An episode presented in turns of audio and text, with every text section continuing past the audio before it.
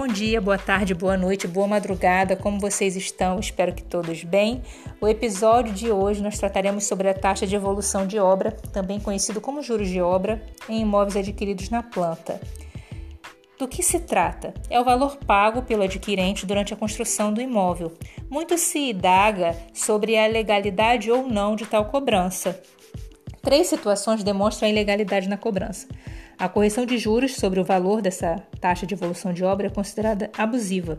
O que se permite tão somente é a correção pelo INCC, o Índice Nacional de Construção Civil. Também não se permite a permanência da cobrança, que o consumidor continue a pagar após o prazo no contrato para a entrega das chaves, ou se o consumidor não for informado. Então, quer dizer, a construtora está autorizada a cobrar se informar ao comprador em detalhes na cláusula contratual. E essa pode ser paga da assinatura do contrato até o fim da construção.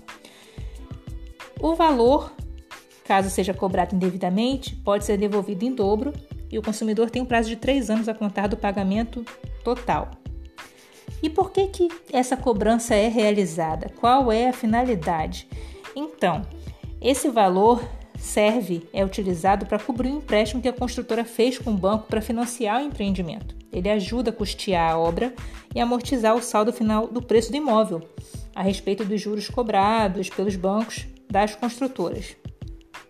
Exemplificando, no programa Minha Casa Minha Vida, é, gira em torno de 2% sobre o valor do imóvel na fase de edificação. Então, quer dizer, esse valor normalmente é cobrado a porcentagem de 2% em cima do valor do imóvel e inclui também o programa Minha Casa Minha Vida.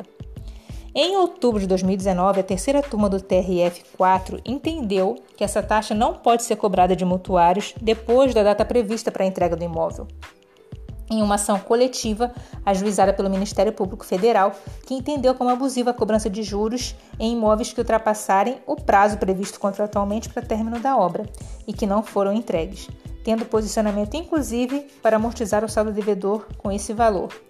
Outra coisa importante para nós mencionarmos é que a retenção de chaves na cobrança desses valores também é ilegal. Fiquem atentos.